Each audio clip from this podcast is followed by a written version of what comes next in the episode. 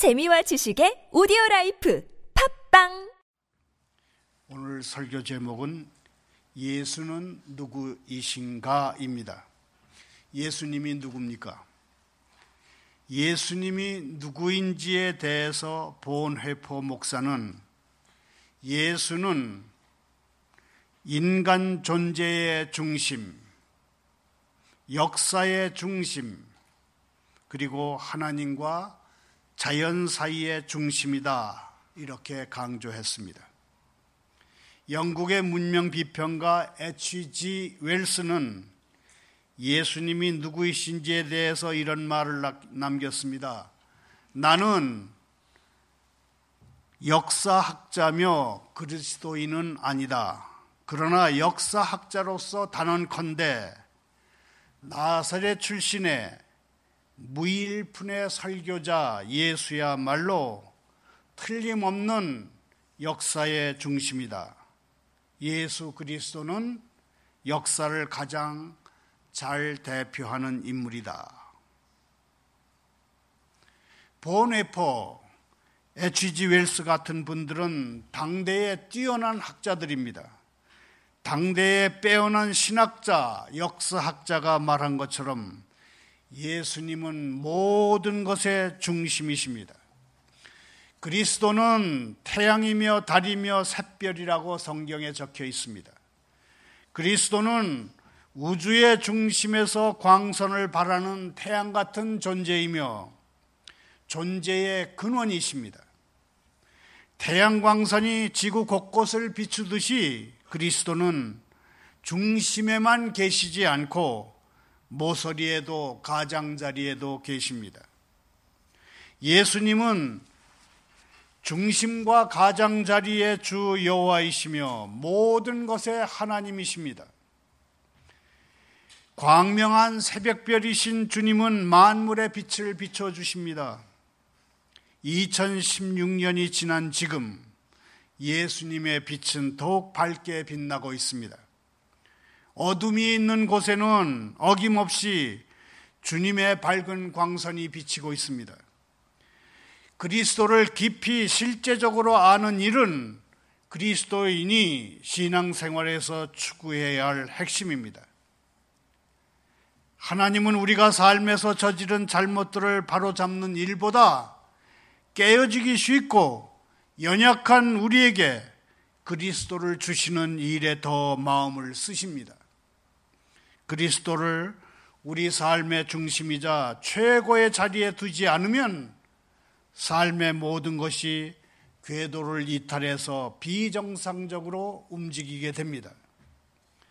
그리스도인인 우리는 먼저 예수님을 아는 일부터 시작해야 합니다. 예수님을 아는 지식을 바탕으로 해서 하나님을 사랑하고 기쁜 마음으로 공경하고 선포하고 드러내야 하는 것입니다. 우리가 새벽 뒤에 펼쳐둔 마태복음 1장 1절부터 17절은 언뜻 보면 지루하기 짝이 없는 예수님의 긴 족보처럼 느껴집니다. 그러나 자세히 살펴보면 예수님이 누구이신지에 대한 답이 잘 정리되어 있음을 알 수 있습니다. 예수님 족보의 핵심 메시지는 16절이라고 할 수 있습니다. 16절 함께 읽습니다. 야곱은 마리아의 남편 요셉을 낳았으니 마리아에게서 예수 그리스도라 칭하는 예수가 나시니라. 마리아에게서 그리스도라 칭하는 예수님이 나셨습니다. 마리아에게서 그리스도라 칭하는 예수가 나셨다는 이 위대한 사건으로부터 이 지구 그리고 이 지구에 사는 인간의 영원한 문제들이 설명되고 해결됐습니다. 마리아에게서 그리스도라 칭하는 예수가 나셨다고 하는 이 사실을 중심으로 예수님 족보에서 드러나는 매우 중요한 열 가지 진리를 한번 살펴보겠습니다. 첫째, 예수님은 그리스도이십니다. 예수님은 인간 조상을 가시고 계십니다. 목수의 아들이시고 그분 자신도 목수라고 일컬어졌습니다. 이름은 예수이신데 그 뜻은 그분의 백성을 저들의 죄에서 구원하신다입니다. 예수님의 별명인 그리스도 혹은 메시아는 구세주라는 뜻입니다. 구세주를 히브리 말로 하면 메시아가 되고 그리스, 그리스 말로 하면 그리스도가 되는 것입니다. 예수님이 그리스도라 불리는 이유는 예수님이 말할 수 없이 성령이 충만한 기름 부음을 받으셨기 때문입니다. 예수님의 출생은 선조들과 전혀 다릅니다. 선조들은 모두 아버지의 뼈, 아버지의 뼈와 어머니의 피를 물려받았지만 부정모 혈이라고 합니다. 예수님은 하나님에 의해서 성령으로 태어나셨습니다. 예수님은 이런 점에서 하늘, 하나님의 아들이시며 기묘자, 즉, 더 원더풀, 위대한 스승이 되시는 것입니다. 1절에서 알 수 있듯이 예수님은 인간 조상을 가지고 계십니다. 아브라함과 다윗의 자손입니다. 예수님은 인간의 족보와 인간의 세계에 속한 철저하게 인간적인 분이십니다. 예수님은 여인의 후손 그 사람 그리스도이십니다. 예수님은 아브라함의 허리에서 나왔고 동정녀의 본체에서 나온 다름 아닌 사람 곧 마리아의 아들과 아담의 자손입니다. 같은 1절에서 알 수 있듯이 예수님은 유대인 조상을 가지고 계십니다. 예수님은 아브라함의 후손에 속합니다. 아브라함이 유대인이고 아브라함의 후손이니 예수님은 유대인이십니다. 아브라함의 자손에게서 열방이 복을 받을 것이었습니다. 예수님이 아브라함의 자손 되시는 것이 하나님의 목적이었고 하나님의 목적의 성취였습니다. 5, 6절에서 알 수 있듯이 예수님은 이방인 조상을 가지고 계십니다. 5, 6절입니다. 살모는 라합에게서 보아스를 낳고 보아스는 누색에서 오벳을 낳고 오벳은 이세를 낳고 이세는 다주왕을 낳으리니 다윗은 우리아의 아내에게서 솔로몬을 낳고 라합은 가나안 출신입니다. 룻은 모압 출신입니다. 우리아의 아내는 바세바고 바세바는 해 출신입니다. 예수님의 조상인 라합, 룻, 바세바 이들은 모두 이방인입니다. 엄격하게 말하면 예수님의 조상들은 유대인들이지만 그러나 그 가운데 이방인도 섞여 있습니다. 이는 예수님은 열방에 관심이 있으시고 이방인의 구속사역에도 관심이 있으심을 보여줍니다. 구원이 예루살렘에서 시작됐지만 거기서 끝나지는 않습니다. 그리스도 안에는 헬라인이나 유대인이나 할레파나 무할레파나 야만인이나 구스디아인이나 종이나 자유인이 차별이 있을 수 없나니 오직 그리스도만 만유의 만유시여 만유 안에 계십니다. 6, 7절에서 알 수 있듯이 예수님은 왕의 조상을 갖고 계십니다. 왕 조상을 갖고 계십니다. 6절입니다. 이세는 다윗 왕을 낳으리라. 다윗은 우리아에게서 솔로몬을 낳고 예수님은 다윗 왕과 솔로몬 왕의 후손이며 긴 왕의 계보의 마지막이십니다. 예수님은 다윗의 뿌리요 자손이시고 이세의 줄기에서 나온 한 싹이며 이세의 뿌리에서 나온 한 가지입니다. 인간의 족보 가운데 제왕다운 모든 것이 여기에 있습니다. 어떤 의미에서 이것은 작은 것에 불과합니다. 열왕의 왕이신 예수님이 이렇게 존귀하게 여기심 받으시고 예수님의 신적인 대권이 그분의 인간적인 것에 의해서 상징된 것은 그, 그분에게 매우 합당한 것이다. 이렇게 얘기할 수 있습니다.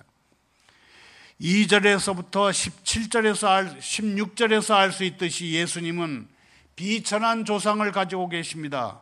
아브라함, 이삭, 야곱 같은 이들은 실제로 위대하거나 강대한 사람들이 아니었습니다. 이들은 천막을 치고 사는 양치기였을 뿐입니다. 양떼를 치던 목, 다윈 목동도 마찬가지입니다.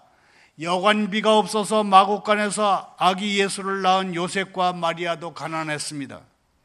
요셉은 목수였고 마리아는 목수의 아내였습니다.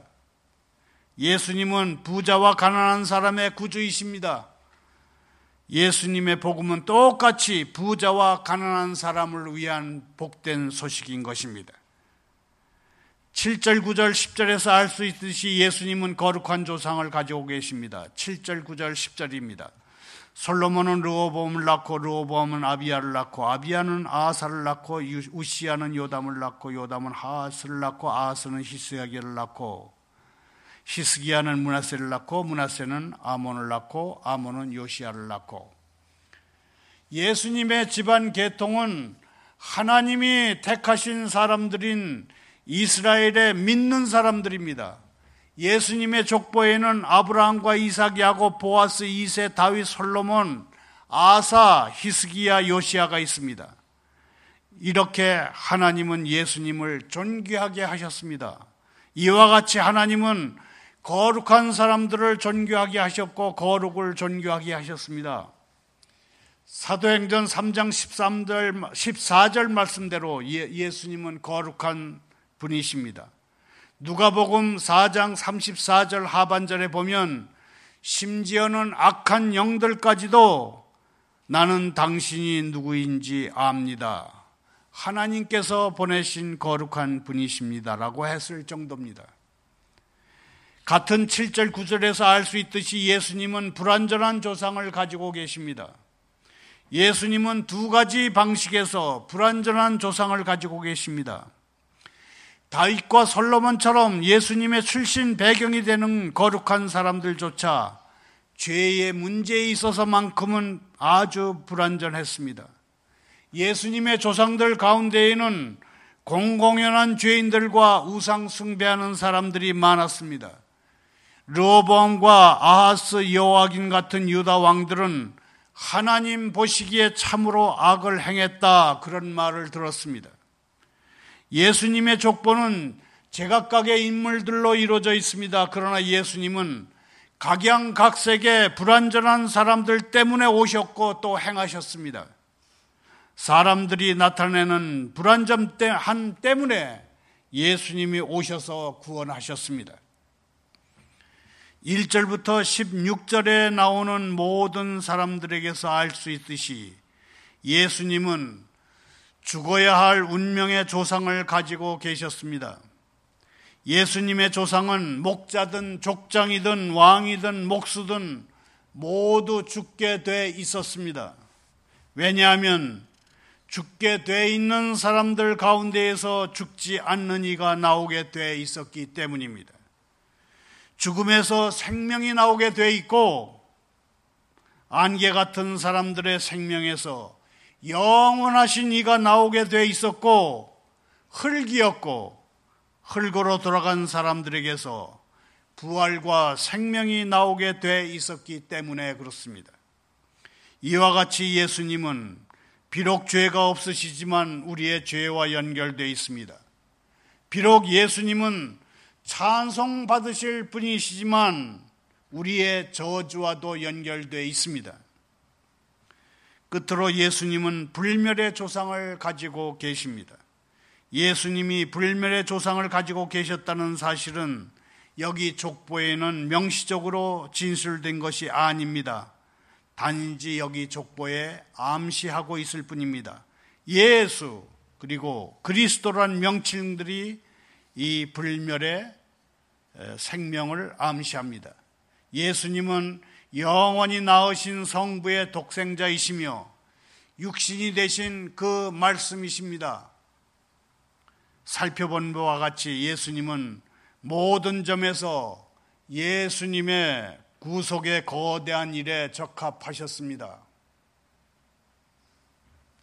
예수님은 참으로 사람이시요 하나님이십니다. 예수님은 여자의 후손이시지만 끝에서 끝까지 하나님이시며 영원히 찬송 받으실 분이십니다. 말을 맺습니다. 마태복음 16장 15절을 함께 읽습니다. 이르시되 너희는 나를 누구라 하느냐? Who do you say I am? 너희는 나를 누구라 하느냐? 이는 모든 세대가 반드시 대답해야 할 질문이라고 생각합니다. 역사적으로 내려오는 기독교 교리들은 너희는 나를 누구라 하느냐라는 예수님 질문에 대한 대답이라고 확실하게 말할 수 있습니다. 물론 그 대답은 상황에 따라서 다르고 각 세대와 문화에 따라서 다를 수 있습니다. 그런데 만약 우리의 대답이 달라진다면 모든 일은 잘못 돌아가게 될 것입니다. 예수님이 알파와 오메가이시며 모든 일의 시작이고 마지막이기 때문에 그렇습니다. 교회의 모든 부흥과 회복은 예수님이 제기하신 이 질문에 대답하는 과정에서 재발견되는 것입니다. 하나님은 영원한 그분의 말씀을 진지하게 대하는 사람들을 참으로 하나님이 그런 사람들을 진지하게 대해 주십니다. 안타깝게도 오늘날 교회들은 너희는 나를 누구라 하느냐라는 질문은 빼놓고 다른 많은 질문들을 해야 됩니다. 교회들이 제기하는 질문은 대개 이런 것들이라고 생각됩니다. 하나님 나라를 이 땅에 세우기 위해서 당신은 무슨 일을 하고 있는가? 당신은 정의를 위해서 무슨 일을 하고 있는가? 당신은 신앙운동을 일으킬 수 있는가? 당신은 몇 명이나 나에게 데려왔는가? 당신은 방언을 말하는가? 당신은 리더로서의 일에 열정을 갖고 있는가? 당신은 누구를 책임지려고 하는가? 당신은 하나님을 기쁘시게 하기 위해서 최선을 다하는가? 당신은 어떤 리더인가? 교회가 던지는 질문은 이처럼 참으로 다양합니다. 그러나 예수님의 질문은 오직 한 가지입니다. 내가 나를 사랑하느냐? 예수님의 질문은 내가 나를 사랑하느냐 하신 단 한 가지입니다. 기독교란 무엇입니까? 그리스도입니다. 한번 따라 하시겠습니다. 기독교는 그리스도이다. 기독교는 그리스도다. 기독교는 그리스도 그 이상도 이하도 아닙니다. 기독교는 철학이나 이데올로기가 아니요. 새로운 형태의 도덕이나 사회 윤리나 세계관도 아닙니다. 기독교는 기쁜 소식이며 한 사람에게서 진선미를 발견하는 바로 그것입니다. 오늘의 교회는 심각한 단절 속에 있습니다. 현대 교회는 예수 결핍 장애라고 하는 질병을 앓고 있다. 그렇게 말한 사람이 있을 정도입니다. Jesus Deficit Disorder. 예수 결핍 장애증. 예수님을 말하는 것이 부적절하게 취급되고 정의, 도덕, 가치, 리더십 같은 것이 그 자리를 차지하고 있습니다. 세상은 예수님을 좋아하지만 교회는 좋아하지 않는 것처럼 보입니다. 교회는 교회만 좋아할 뿐 예수님을 좋아하지 않는 것처럼 보입니다. 그리스도인들이 예수님보다 노벨상을 받은 가수 밥 딜런이나 자기 교회 담임 목사를 먼저 떠올리는 지금의 상황은 분명 뭔가 잘못되어 있습니다. 우리는 예수 그리스도를 그분의 정당한 보좌에서 몰아냄으로써 기독교의 먹칠을 하고 기독교 존재를 부정하는 일을 저질렀습니다. 그리스도를 배제한 채 교회 문제를 해결하는 태도는 분명 잘못된 것이라고 얘기할 수밖에 없습니다. 20세기 최고의 신학자로 간주되는 카를 바르트 목사는 그가 쓴 12권짜리 교회 교의학 책을 한 문장으로 요약해 주십시오 하는 질문을 받았을 때 당시에 아이들이 즐겨 부르던 찬송가 가사로 대답했다고 합니다. 그 찬송가 가사는 예수 사랑하심은 거룩하신 말일세 였다고 합니다. 우리는 그리스도를 따르는 사람들로서 올 한 해 어떻게 살아야 할지 두 가지를 제안해 보고자 합니다. 첫째는 우리는 세상에서 살아있는 편지, 즉 그리스도의 편지로 살아야 합니다. 우리의 삶이 예수 선언이 되어야 합니다. 예수 믿는 사람답게 말하고 행동해야 합니다. 둘째, 우리 교회는 산 위에 있는 동네가 되어야 합니다. 세상에서 소금과 빛의 역할을 하는 교회가 되어야 합니다. 아무쪼록 세상에 오셨다가 하늘에 오르시고 우리 안에 내조하시는 예수님에 대한 새로운 경의와 통찰이 우리의 삶에서 싹트는 하루하루가 되기를 소원합니다. 그리고 한없이 부으시는 하나님의 사랑에 응답하고 예수 선언에 합당한 삶을 사는 복된 한 해가 되기를 소원합니다. 감사합니다. 기도합니다. 하나님 아버지, 주님의 한결같은 사랑으로 저희를 불쌍히 여기시며 주님의 크신 자비로 저희 죄의 얼룩을 지워 주십시오. 세상은 메마르고 황량합니다. 말할 수 없이 부패한 사회에 더할 수 없이 악한 죄가 판을 치고 있습니다. 복과 진리와 힘으로 충만한 맑고 깨끗한 물이 저희에게 필요합니다. 쓰지 않고 늘 단맛을 내는 물이 저희에게 필요합니다. 무엇보다 저희에게 주님이 필요합니다. 복의 근원으로 다시 와 주십시오. 세상에는 부를 노래가 없습니다. 세상 이야기들은 대개 조잡하고 속됩니다. 저희에게 새 노래가 필요하오니 주님의 노래를 가르치셔서 마음으로부터 주님을 찬양하게 해 주십시오. 순결하고 거룩하며 선하고 오르며 정의롭고 사랑받을 만하며 칭찬받을 만한 것들로 다시 저희를 채워 주십시오. 믿음의 선조들이 주님께 기도해서 세워주심 받은 대한민국을 보호해 주십시오. 법과 양심이 지배하는 세상이 되게 해 주십시오. 율법이 없었다면 저희가 죄를 알지 못했을 것이라 하셨습니다. 율법은 저희가 어느 부분에서 하나님과 멀어졌는지를 보여준다 하셨으니 아버지의 거룩한 계명을 사용하셔서 저희가 어느 부분에서 빗나갔는지 보여주십시오. 그 거룩한 계명으로 스스로 거룩하게 될 능력이 저에게는 없음을 밝혀주시고 저희 자신에 만족할 수 없다는 것을 일깨워 주십시오. 심판의 근거는 세상에 온 빛보다 어둠을 더 사랑한 바로 그것이라 하셨습니다. 저희에게서 심판에 대한 두려움을 없애주시되 그리스도를 믿는 사람들로서의 책임은 여전히 부여해 주십시오. 저희에게서 불안을 쫓아주시되 그리스도 예수 그리스도의 이름으로 진리를 따르는 결단의 중요성은 흐려지지 않게 해주십시오. 무사람을 공경하며 형제를 사랑하며 하나님을 두려워하며 왕을 존대하라 하셨습니다. 저희에게 자유와 민주주의를 최고의 가치로 삼는 나라를 주심에 감사합니다.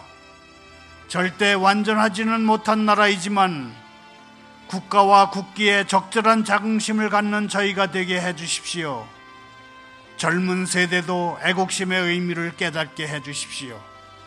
조국을 사랑하고 자유를 누리지만 궁극적인 충정의 대상은 이 나라가 아니라 저희 아버지이십니다.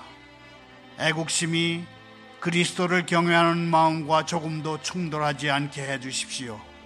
주님 앞에서 다른 신은 없습니다. 주님보다 높은 이름은 없습니다. 저희 예배를 받기에 합당한 다른 존재는 없습니다. 오직 주님께 최고의 충성을 맹세하니 이 대한민국의 통치 질서를 다시 잡고 다스려 주십시오. 예수님의 이름으로 기도하옵나이다.